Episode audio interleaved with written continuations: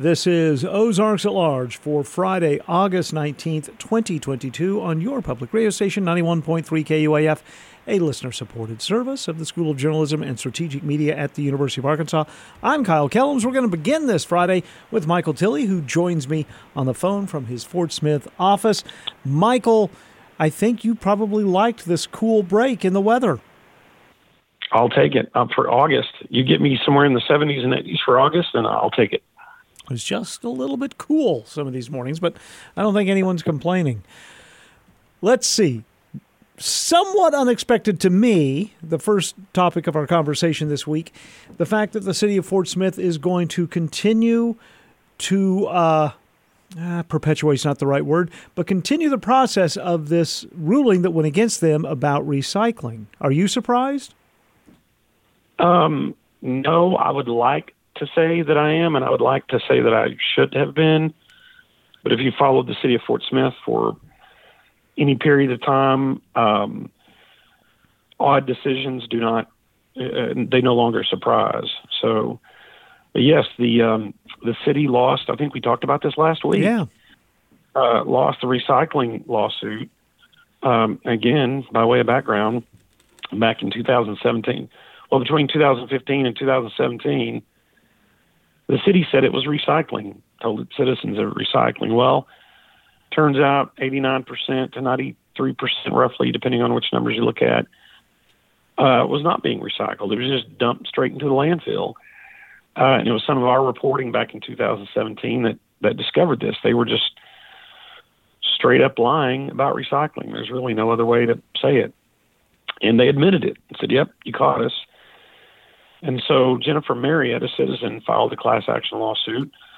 Long story short, it finally came to uh, a judge, Sebastian County Circuit Court Judge Stephen Tabor, and he ruled that the city needs to pay just a little over seven hundred and forty-five thousand um, back to citizens um, who were paying for recycling and didn't get it. The city uh, uh, intimated that they would repeal, uh, would appeal that decision, and since have we also learned, we asked them, and they finally got the number back to us, that they have spent uh, $189,217 so far on legal fees to defend this. Mm-hmm. Now, and they're probably going to, that's going to go over 200,000 uh, by the time they go through the appeal process. Um, and they have, I would, Kyle, I would like to be able to explain their um, wonky explanation uh, explanation of why they believe Judge Tabor erred in his ruling, but I can't. I don't. I cannot follow the logic. It has something to do with the difference between taxes and fees and um, how the law recognizes those. I don't get it. Um, if I was a PR person, one of the things I would have done a long time ago, if I was a city would said, "You're right. We messed up. Wrong. We'll do what we can to make it right, and we're going to move on." But they didn't. And now here we go. We're talking about a really bad decision they made, and and it's generating them negative publicity again. But so here we go. We're going to spend more in legal fees, and they may end up ultimately have, uh, you know, so if they end up having to pay the two hundred, uh, the seven hundred forty-five thousand and rack up legal fees. This could be a million dollar hit to the city if that happens. So uh, it's, um, as you said to, to begin the question, it's kind of a mystery. Before the turn of the century, there were more than 31,000 manufacturing jobs in Fort Smith. You and I have talked about it. I think anyone familiar with the city of Fort Smith knows that that number went down. Whirlpool left. There have been some other challenges. But slowly, the, the manufacturing job numbers have come up, and the latest report we have for June shows a slight increase, and the numbers are more than 18,000 now. What do we make of this? Yeah. Well, it, um, you know, I keep up with this because, you know, we were reporting actively on the manufacturing sector as it, you know, really declined significantly, especially after Whirlpool and a lot of the vendors that supported Whirlpool left. So um, it's you know, if we're going to report on it going down, we need to be reporting on it coming back up. And it looks like maybe it has bottomed out. You know, in the past two to three years, and really the pandemic doesn't count, but about the time we thought maybe it had bottomed out, then it would kind of go a little bit lower and plateau again a little bit. But now, Kyle, it seems like it it's kind of set a trend upward, and I hope we're not jinxing it. But um, as you said, the June jobs number is 18,400. That's the estimate from the Bureau of Labor Statistics. That's up 1,500 jobs from June of 2021. That's a pretty healthy gain um, in that sector in, in the metro area. Um, you know, the monthly average through June uh, is a little over 18,000. That's above uh, the 2021 monthly average of 17,000, 17,200 and well above the 16,800 in 2020, which hopefully is the bottom. That 2020 average hopefully is the bottom um, for the sector. So if 2020 continues the way it is, uh, the the region could be at at or above 18,000 on a monthly average for the first time since 2016. So that's pretty good. Now, mind you, uh, we should remember the peak for manufacturing jobs in the region was 31,200. So, and that was in June of 1999. So, unfortunately, we're still 41% lower than that peak. But, you know, if you're going to get there, you got to start somewhere. So maybe this is maybe this is the beginning of that. And had a conversation with Tim Allen. He's president and CEO of the Fort Smith Regional Chamber. He's um, obviously he's happy to see it. He's also optimistic. There's, he says there's a lot of projects in the pipeline. He thinks, uh, you know, barring any surprise in the national economy, he thinks that number will continue to continue to trend higher. Finally, let's talk about the Boys and Girls Club in Fort Smith. There will be a new executive director after uh, the current one retires. He's been at the Boys and Girls Club for a while, eh? Yeah, he's been in, well. He's been with Boys and Girls Club, the organization, for 43 years. Um, yeah, and Jerry he, Glidewell, um, joined. Is... Yes, Jerry Glidewell. I'm sorry. Yes, I guess we should get his name yes. out there. um, he began at Fort Smith in um, uh, 97, um, or excuse me, 87, 1987. Um, and so he's been here a while. He is, um, of course, everybody loves Jerry Glidewell, me included. Great guy, perfect for the job. Knows how to politic glad hand with movers and shakers, but at the same time, you can catch him throwing baseball or football with kids. I mean, he relates on so uh, many levels. So he is stepping down. Not a surprise. He's 66. He says he wants to retire. While he and his wife still have you know the health and and a, time to travel. Um, Beth Presley, who's been with Arvest for a while, she was also first tee director for a while and assistant athletic director at the University of Arkansas Fort Smith before that. She's been hired um, as Jerry's replacement. Looks like a good hire. She was recruited for that position, and um, so I guess the good news there. I know this is not typically a business or a political story, but a lot of the Fort Smith business community is engaged in supporting that either on the board or with their finances, and so um, and it has a very big impact uh, on um, a very critical demographic in Fort Smith. So it's good to see that uh, what looks like a good quality leadership change at uh, the Boys Club, Boys and Girls Club. He's 65 now. He's been with Boys and Girls Club, starting with the one in Johnson County, for 43 years. He started there right after college, and he stayed with Boys and Girls Club through his entire professional career. Yeah, I mean, so I, I think that speaks to his his commitment to the cause. It's not just a job for him. So um, he's he's in the club is he is in terms of in, investments. He's been he's been able to generate uh, through donations, the, the improvements in facilities and in programs. Look, they may do this all over the country, but it's been pretty remarkable to see what he's done in Fort Smith. So good on him.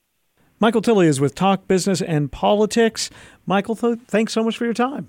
All right. Hey, as, as always, I appreciate uh, the opportunity. Support for KUAF comes from the Walmart Museum, offering shopping in the original Walton's Five and Dime on the Bentonville Square. WalmartMuseum.com for more information. The Arkansas Times and the Arkansas Cannabis Industry Association present the Medical Marijuana Health Expo Saturday, August 27th from 9 a.m. to 5 p.m. at the Northwest Arkansas Convention Center in Springdale. Medical professionals, pharmacists, and local bud tenders will lead seminars on treating a variety of symptoms with medical marijuana. Details and tickets at centralarkansastickets.com. This is Ozarks at Large. Tomorrow, the black owned NWA Expo will be hosted at Theater Squared in downtown Fayetteville. It's the first time the expo has been in Fayetteville. What's uh, really great about this expo is that we're going to be at Theater Squared, right down the street from the KUAF office. So we're really excited about that. This morning, three of the four organizers of the expo came to the Carver Center for Public Radio Sierra Polk, the founder of Black Ground Agency, and black owned NWA co founders Jaron Merchant and Jasmine Hudson. They say tomorrow's expo will include an early bird shopping experience with musicians from the Symphony of Northwest Arkansas and complimentary mimosas, and then a day long celebration of black owned businesses in the region continues we have activated almost every inch of Theater Squared. Okay, so vendors up, down, left, right. And, uh, and yeah. outside, outdoors as well. So we're going to be in the Spring Street uh, theater, mm-hmm. and we're going to be upstairs in the multi-purpose room. We're going to activate in the commons, just all throughout. There's one main, the main stage area. They're uh, getting ready for their next show, um, but so we won't be in there, but literally everywhere else. The expo, after the early bird session, is free and open to everybody. Sierra Polk says community is involved throughout the process. Literally, all hands on deck. All hands on deck because it's it's just us four essentially mm-hmm. with Krista Wilkins of JLK Weddings that is bringing the event to life. But the thing that makes it what it is is community. So mm-hmm. volunteers, those are most important to help us even run the show that day. Mm-hmm. Um, we and definitely love that. Yeah. Our sponsors are a huge part yeah. of it. We absolutely could not do any of it without it because in order for us to do this, we need tables, we need tablecloths, we need mm-hmm. we have a lot of expenses mm-hmm. to bring the thing to life. Yeah. So the sponsors, the community. Jaron Merchant, a co-founder of Black-owned NWA, says the expo is a mix of established businesses and residents interested in finding businesses they may not have known were here transplants that come to the area and they want to know like where can I get my hair done? Where can I go and pick up hair supplies or where can I go see a physician that looks like me? This is a great place to come in and just see what's all available to you within the community. Mm-hmm. And each year it gets bigger and bigger. So it's always cool to see m- more businesses not only return but new businesses come in and activate as well. Yeah, and Sierra, you can talk about the networking mixer that we're having yeah. on Friday. Yes, so every time that we've done the expo experience, we always try to collect some type of feedback or survey information from the vendors who participate. And one of the things that they've been asking for is an opportunity to connect with other entrepreneurs that are participating. Because the day of, they're at their booths, they're running the show. It's, they're it's hustling, hectic, right? They're mm-hmm. they're doing the things to promote their business, so they don't really have the opportunity to network and connect with each other and learn about the neighbor next door. So we're hosting a mixer just for the vendors so they can discover each other, support mm-hmm. each other, learn about what each other are doing, and ultimately collaborate more and really build that ecosystem as black entrepreneurs in Northwest Arkansas. Um, the, the ecosystem as a whole is pretty robust. Everybody's kind of getting finding their niche in it but black entrepreneurial ecosystem in northwest arkansas is something that's still in development it's still growing it's still we're still trying to make sure that the vendors in the area have access to that information and all the resources that are out there. Mm-hmm. So we're trying to bring that to life with this vendor only mixer as well. And Jasmine Hudson, another co founder of Black owned NWA, says the establishment of the expo is part of a long term exercise. There is a stat out there where it's projected by 2053 mm-hmm. the median wealth of the black family will be zero, is projected to be zero. Um, that was a very staggering stat when we learned about it, and mm-hmm. that's what really. Um, motivated us to start doing the expos. Really, generational wealth comes from ownership.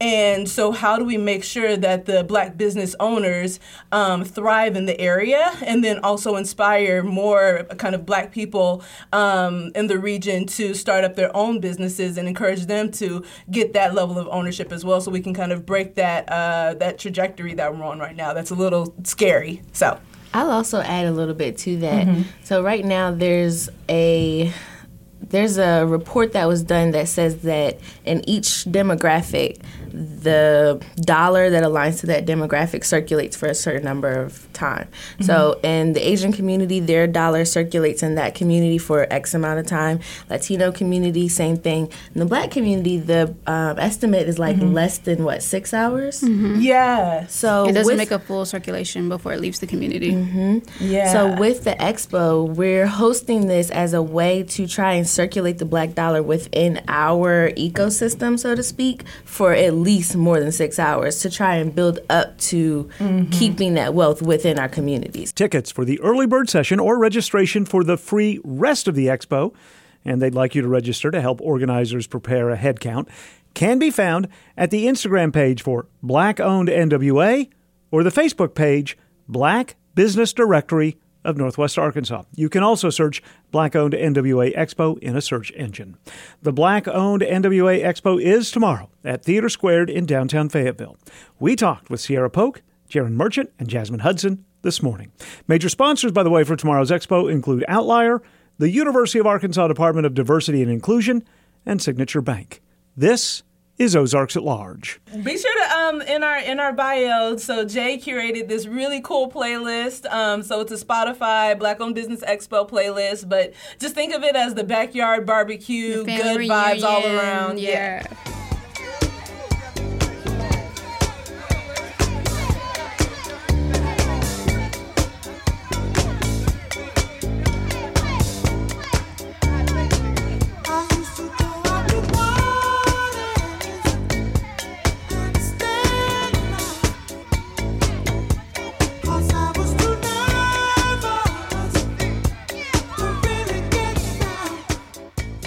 This is Ozarks at Large. Several dozen veterans from across the South and staff from the Veterans Healthcare System of the Ozarks spent a week together recently training to be drum circle facilitators. As Ozarks at Large's Jacqueline Froelich reports, drum circles are trending at VAs across the country under the U.S. Department of Veterans Affairs Whole Health Initiative. 21 veterans NVA clinical staff sit in a large circle in a hall on Mount Sequoyah Center, gripping djembes, congas, bells, tambourines, percussion blocks, performing a call and response.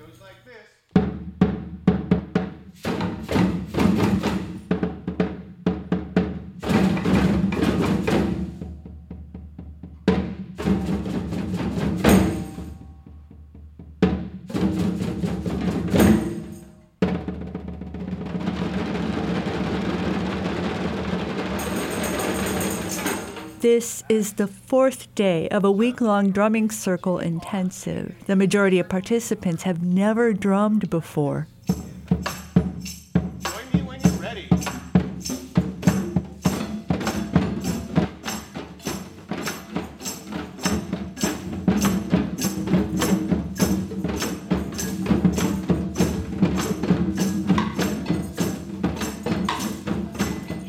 Several veterans, including Jeanette Sylvania, traveled a long distance to participate in the workshop. I came in from the Gulf Coast, from Ocean Springs, Mississippi, uh, from Biloxi, and um, the long drive was worth it because I'm having a great time and meeting some great people, and we're all just sharing, and it's a lot of positive energy and, and healing, and it's not just the drumming, it's the meditation so I'm really enjoying it. It's very therapeutic. Fayetteville veteran Jim Hale is a guitar player, singer, and songwriter with soldiers' songs and voices. He helped coordinate this training. Playing chords and strumming a guitar is not available to everyone, but I realized that drumming is. Everyone can feel the groove, and for that moment, you escape. And so giving vet, giving veterans a chance to escape from what's spinning in their heads and and exit that for a while that gives them something to judge how they're doing. They know how they felt when they were in the groove and they know how they feel when they're all twisted up Clinical staff with Veterans Healthcare System of the Ozarks, headquartered in Fayetteville, also enlisted for the drum circle training. My name is Jack Guillory. I'm a nurse practitioner from Springfield, Missouri. I work in the CBOC there, and I am here uh, because I'm always looking for an alternative to uh, assist our veterans with pain management, PTSD, mental health, whatever it may be, just to improve quality of life.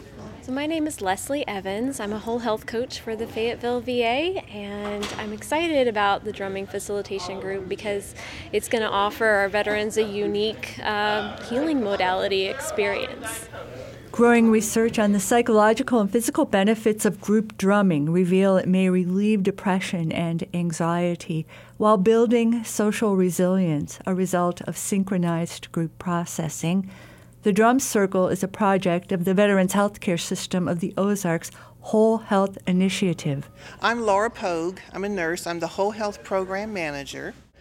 I am the chair of the VISN 16 Whole Health Subcommittee, and all these all of our VAs in VISN 16, we all talk amongst each other. So I threw it out there to them. I said, I've got 50 seats if you want to come join us. So we have three people from Little Rock, one from Biloxi, and one from, from Jackson who are who are with us, which is awesome how we were able to share all of our all of our work and, and promote really good things.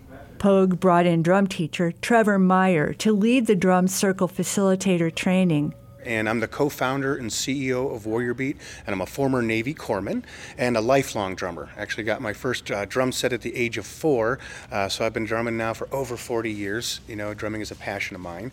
Um, and I founded Warrior Beat in 2016 as a way, my, after myself going through a mental health program at the Cleveland VA, um, realizing that veterans, you know, were looking for ways to manage PTSD, anxiety, depression, substance abuse, um, looking looking for ways to do that. And I knew, I thought drumming was going to be something that would be so well received by my fellow veterans.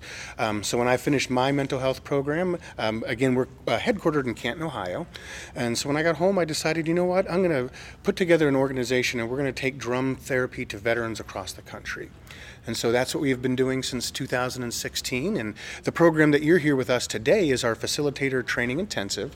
So basically, I Warrior Beat, we travel to VA hospitals across the country and we train staff and veteran volunteers how to do drum circles with their veteran groups. And so we spend the entire week just learning fundamentals of drumming, technique, how to set up a drum circle, and then how to really facilitate uh, a therapeutic experience through drumming. And we also combine elements of mindfulness and meditation into every one of our drum circles as well. Meyer says an increasing number of VAs, including Veterans Healthcare System of the Ozarks, are purchasing inventories of percussion instruments. And the Warrior Beat Facilitators drum kit comes with enough drums and percussion to do a drum group of 20 people.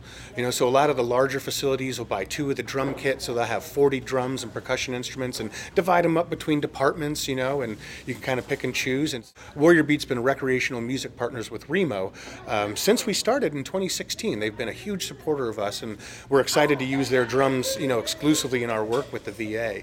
Um, so the drums are pre-tuned, all kinds of different tones and timbres available, shakers, cowbells, uh, all included in the kit, which is then easily broken down and transported as well. Trevor Meyer, under contract with the U.S. Department of Veterans Affairs, travels the country conducting trainings, some of which are live streamed for veterans and staff who qualify like the prerequisites for our facilitators are that they're VA employees or that they're a veteran who is then going to take and set up community-based drum circles for other veterans as well.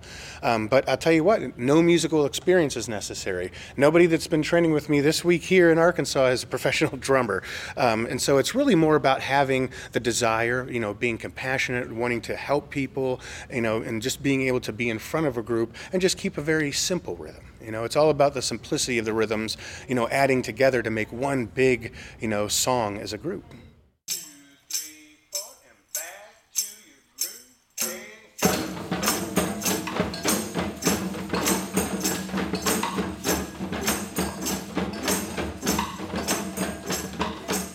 By week's end, 21 facilitators completed training and are now certified to go forth and create more drum circles. For Ozarks at Large, I'm Jacqueline Froelich. This is Ozarks at Large. With me on the phone from her office in Bella Vista is Becca Martin Brown, features editor at the Northwest Arkansas Democrat Gazette. Becca, welcome back. We have to start. I have not heard your full report of your evening with Henry Rollins. Oh, uh, yes. Last week at the Fayetteville Public Library, it, it was he was a guest of the library, and I was honored to be asked to um, do an interview in front of 600 of his biggest fans, and it was fantastic. He, I would describe him as a very intense sweetheart. He, um, he, he never stops working, and you know, I met him in the green room about five minutes after five, just to connect. I like to do that when I do these sorts of things. You know, I'm Kyle. You know, anything you want to make sure we cover, and usually then there's just some quiet time before we're introduced to go on stage. Becca, he, he started talking at 5.05 and he didn't stop till David Johnson, the executive director of the library, came to get us. And it was just mesmerizing to hear him talk about, and he's such a wonderful, nice guy. And he took so much time to sign books. I, yeah, he it was just a pleasurable experience for me to what ended up being, you know, like spending two hours talking to him. You know, we had a little bet, our listeners know from last week, because Rollins is famous at his talking shows for using a commonly used sure. word that starts with F. You know, we had a little bit on how many. You tell me none. Zero. In fact, early in our conversation, I don't remember quite how this came up. He was talking about being a he's not a parent, but talking about parents and whatnot. And he said he cringes if he ever hears parents say that word in front of their children. And you know, he said they'll they've got a whole life to hear those words. Don't don't use it in front of them. So not only did he not say it, he he mentioned that he didn't like, and he knew that this was an all ages crowd. So yeah, so zero. I love that though. Yeah, I love that. I'm so glad that it was everything that we all hoped it would be. I know he's going to be at uh, Temple Live in Fort Smith in a couple of weeks, and it'll be a different thing. He's on stage doing his his monologue, his his public speaking, but uh, it was a wonderful experience. Which is last week. mesmerizing. Yeah, I mean, I've seen his I've seen his talking show five or six times, and it's wonderful and exhausting, and yeah. Yeah. So don't hesitate to go. I would agree. We're we're going to have a very different kind of list this week. All right. We're going to have a teeny tiny, slower paced, family friendly, low key end of summer list. I think people are ready because for that. next weekend is crazy. Oh yeah. Tonight you've got three choices. Okay. The Shiloh Summer Series is happening at the Ponca Nature Center in Ponca, out in Newton County. It's Newton, right? Isn't yeah. it? Yeah. And the speaker is Abby Burnett, who is an author, a historian, a friend of mine who I love dearly, and a woman who is in the know about all the cemeteries and grave art in Arkansas. And she's going to talk specifically about cemeteries and grave art along the Buffalo River. 5:30 tonight at the Ponca Nature Center. It's co-hosted by the Shiloh Museum. It's free. Or if you're in Fayetteville, happy hour at six o'clock at George's is Earl and Them for eight bucks. Or at the Rail Yard Live series in Rogers, it's a set called Her Set, Her Sound with one, two, three, four female DJs. And that happens at eight o'clock, and that's free unless you want to reserve a table, which is twenty dollars, and you can do that at railyardlive.com. On Saturday, there's a back to school ice cream social from one o'clock to four o'clock at the Arkansas Missouri Railroad Depot in downtown Springdale. It's eight dollars, and proceeds go to the J. Riley McCarran Transportation Museum. You could conceivably go from there to Fayetteville to the Washington County Historical Society ice cream social that we've all been going to for decades. It's from three to six o'clock at headquarters house, mm-hmm. and prices for ice cream start at two fifty. Or you can stay in Springdale and wander down to the Core Brewery tap room on Lowell Road for a heat wave home brewing competition and wiener dog races, five to eight o'clock, and it's a fundraiser for the Springdale Animal Shelter. So tickets are thirty-five to forty dollars. Or you can go to the Walton Art Center for something completely different called Bala, A Tale of Kanna, which is tales of Krishna's life told through music and dance by the Arve Cultural Foundation. And it's uh, yeah, this is going to be a lot of fun. It depends on your definition of low key, but we're promised that next weekend will be much busier, and you'll come back to tell us? You're going to have to allot some time. Becca Martin Brown, features editor at the Northwest Arkansas Democrat Gazette. Ozarks at Large is underwritten, in part, by the Walton Family Charitable Support Foundation. The Northwest Arkansas Jazz Society and KUAF present the Anderson Brothers Jazz Trio at the Roots Festival headquarters in Fayetteville, Saturday, August 20th at 7 p.m.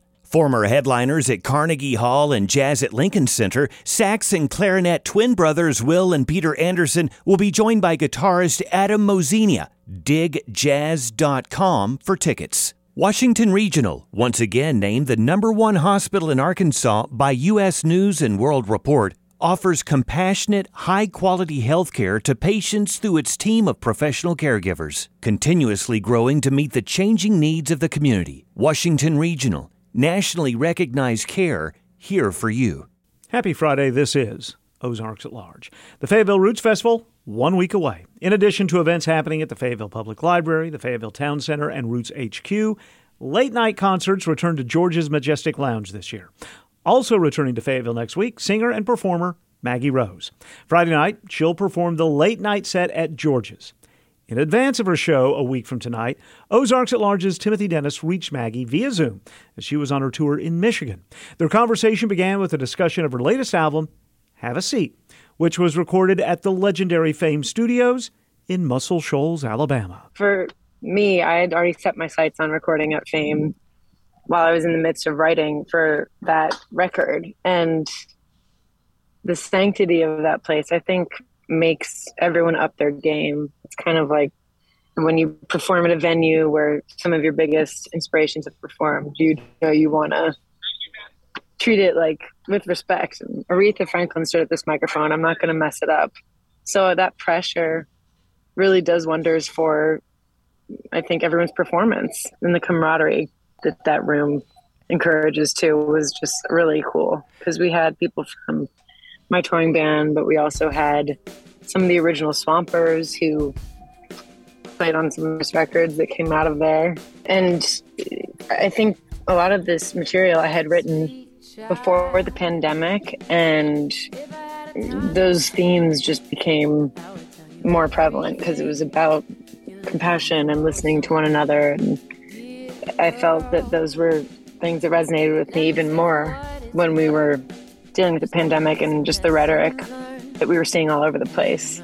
So, thinking about the spirit of the collaborative energy that happened in the room at Fame when we were able to record it safely before the pandemic ever was a thought on any of our heads was kind of cool.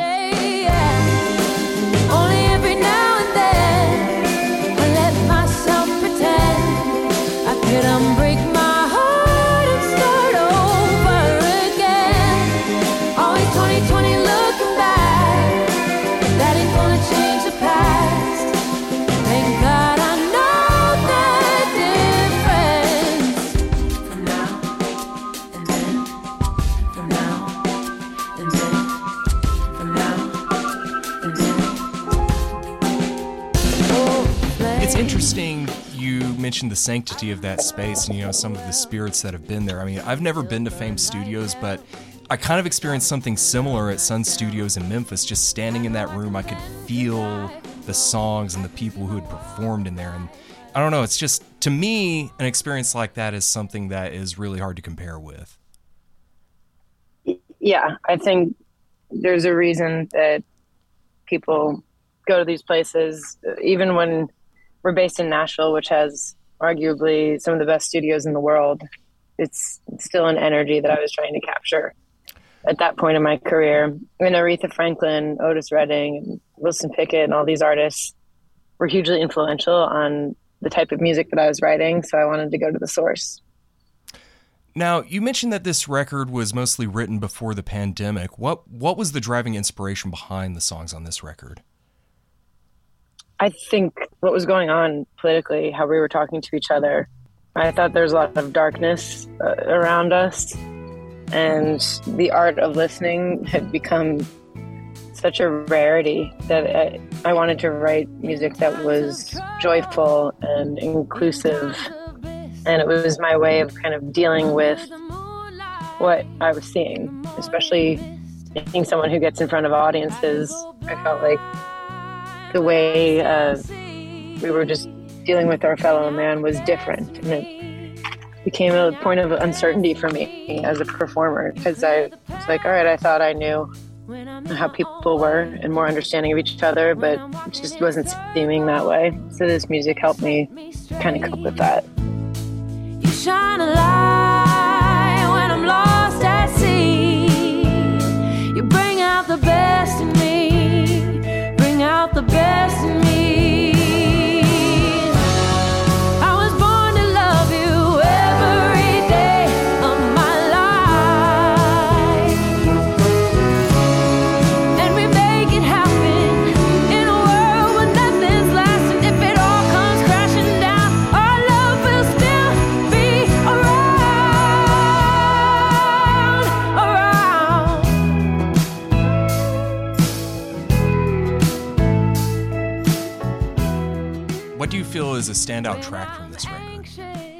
I, I really love them all. I like making albums and not putting together projects that are just a bunch of singles. So I think every song has to complement one another for it to be a cohesive project. Mm-hmm. I think the song that we chose as a single, which kind of sums up thematically the record, most distinctly would be For Your Consideration, which can be about two people in a relationship. It can be about two bigger groups and how they're talking with each other.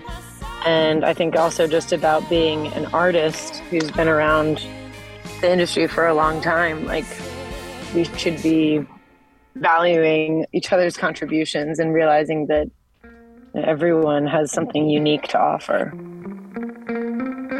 Don't worry, baby, it's okay if we disagree. Doesn't always go my way, but hey, it keeps things interesting. I don't expect you to change and simply take it on the chin.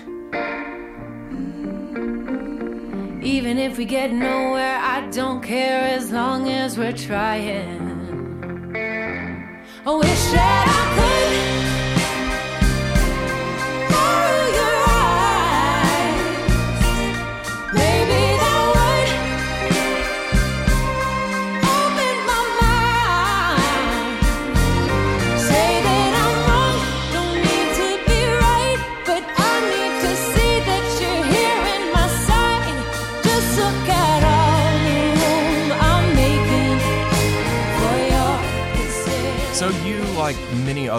you took a little pause on releasing this record during the pandemic. Did having a couple years to stew on these songs change the way you feel about them? Luckily, I didn't have that long. We finished this tracking process and I released it about a year later. Okay. So I still released it during the pandemic. I just decided to commit to a release date in August. And we had been on the road from July to the end of last year. And it was extremely difficult, but at a certain point, you're kind of like, I need to give this to the people because songs don't really begin their life until you release them.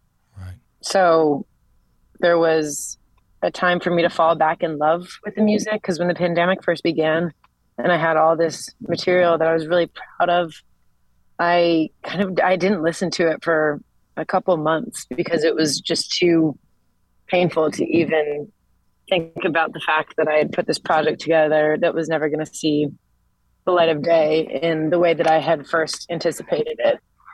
But then I started letting myself listen to these songs again and coming to the conclusion that they were more pertinent at that point than they had ever been. And said, all right, we're going to release it in August, hell or high water, and then we're going to move on because that's what we do. We keep moving.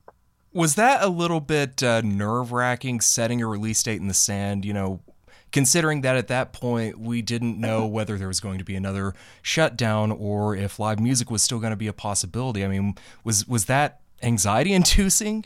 Yes. Oh, for sure. I mean, it was, I I think everyone was in a state of survival. And it's crazy how resilient we all are in terms of what we can withstand. And I think at that point, we had all become like a little more used to just the tenuous anxiety that we're feeling all the time. And that's just what you do. You have to move forward. And there's joy in releasing music, even in the worst of circumstances. And we were all dealing with the same circumstances. I know so many of my friends who are some of the most talented musicians that I've ever met who have been knocked off that path because of what we all dealt with last year. So I felt, I tried to be just grateful for the opportunity that I even got to release this album that I loved, even if it was under more challenging conditions than normal. A lot of people aren't getting to do what I'm getting to do, and it's not because they don't have the talent or they don't deserve it.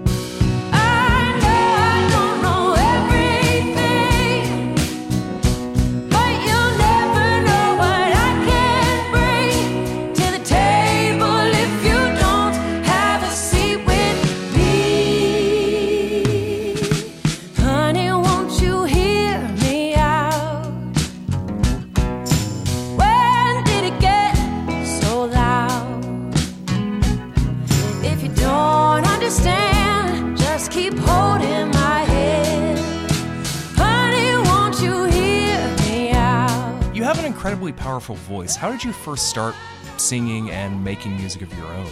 Well, thank you for the compliment. I think it's the support from my family. I, I don't have anyone musical in my family, and no one would be offended by me saying that. but they are very appreciative of my love of singing. I think from a very young age, I realized, oh, when I sing for my parents and my sisters and their friends, like this makes people happy. And it was just a wonderful positive reinforcement to have at a very, very early age. And I think the songwriting came when I got connected with a Bruce Springsteen tribute band, which I know is out there and random, but they are the hardest working band. Still to this day, I believe that to be true. They're uh, called the B Street Band out of Jersey. And they gave me a platform to sing some secular songs because I was singing a lot in the church growing up. Mm-hmm. And then I started sneaking in my original songs and realizing just that being a great singer is fantastic, but it's just one small part of the whole equation. Like you need to be vulnerable and connect with people and you know be willing to fail and dare to suck for many many years before you really get good at it and then that's when it gets fun. It's that old adage about putting in 10,000 hours into something before you get really adequate at it, I guess. Absolutely. And I think that people ask me often, like, what's the greatest memory or moment of your career? And while there are definitely significant memories and those landmark moments, I think that people need to remember that it's the boring or more mundane practices in between those big moments, a culmination of all of that, that actually makes for a sustainable career. I think social media has kind of messed our perception of that up because we feel like we always need to be performative and look what I'm doing today. And those days when you're quiet and coming up with song ideas and maybe taking some time for yourself to build up that creativity are just as important. It's funny, you talk about the big shows and the smaller, more mundane things in between. You've played big stages from the Grand Ole Opry, festivals, uh, sharing bills with big, like internationally touring artists. Does it ever feel strange to go from a big stage like the Opry, then turn around and play to a smaller room of three to 500 people, and then maybe the next week play a big festival? I mean, does that ever shock you? I think you can let it be very disorienting, but I just try and remember that we're lucky enough to have a really compelling live show. And I feel like we retain audiences if we engage with them, and no audience is too small because those people end up being part of our extended family oftentimes down the road. And some of my most loyal, longtime fans are people that I performed for when we were just at a little club date and they've stuck with us. But I think, yeah, it can be it's the people don't understand that like the artist making their living it's not from those two hours that you're on stage it's from traveling and loading in your gear loading it out rehearsing like all the not so glamorous moments that are the most rigorous but it's worth it like you'll prepare for 20 hours to play a 90 minute show and you're gonna hopefully give it your all regardless of how many people are in front of you when that, show happens I got this feeling, got me reeling, going out of my mind. Like I'm losing time. There's no good reason to keep me from living my life. I got to simplify and do what I want. I'm excited to come back. I do think it's probably been, I'm like trying to remember, I think it's been five or six years. And last time I was there, I won an Emmy for an NFL song that I did. And my parents were accepting it for me in DC. So we had a big night out in Fayetteville celebrating that victory. So I have positive memories of it. We're going to just top them this time. Hopefully, uh, this trip to Fayetteville, you're not foregoing an appearance at any other award ceremonies. I, that's the only place I want to be. Fayetteville. But yeah, we're looking forward to it. Wonderful, wonderful. Well, we're looking forward to having you here in Fayetteville, and uh, thank you so much for spending some time with us today. Thank you. Thanks for all your thoughtful questions. I'll see you soon.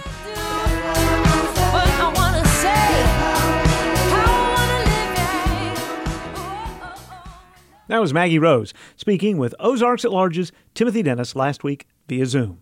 She will perform next Friday evening, one week from tonight, as part of the Fayetteville Roots Festival late night set at George's Majestic Lounge in Fayetteville. Tickets for that show are $22 in advance. $25 on show day. It begins at 9:30 p.m. You can find more information at fayettevilleRoots.org or at georgesmajesticlounge.com. It's been three years since we were live at Roots Festival for Ozarks at Large. This is a live edition of Ozarks as part of the Fayetteville Roots Festival. But Friday, August 26th, we're back with a live radio show from the Fayetteville Public Library. Musicians at this year's Roots Festival will join us on the library's new Event Center stage. Join us in person or live right here on the radio for the return of the live Ozarks at Large Roots Festival broadcast Friday, August 26th at noon.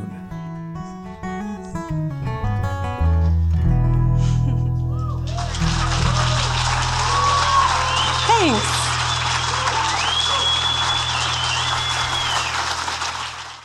This is Ozarks at Large. It's Friday. It is time to talk about a new movie, find out whether it is worth our attention.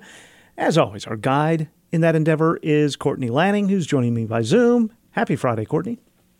Happy Friday, Kyle. Happy to help you in this endeavor once more. Excellent. Well, you're really going to have to help me out because the movie you're reviewing this week is part of a franchise I've heard about for years, but know almost nothing about. It's definitely one of the more popular franchises, and it's actually kind of old, Kyle. Would you believe that this franchise got its start on TV hmm. in 1986? I would believe that because I don't know when I first became aware of Dragon Ball Z, but uh, I know it was a long time ago. Just a very brief rundown because, again, there's a lot of history here. I won't dive into all of it. But Dragon Ball is one of the most popular franchises that, even if you know nothing about anime, chances are you've at least heard the title.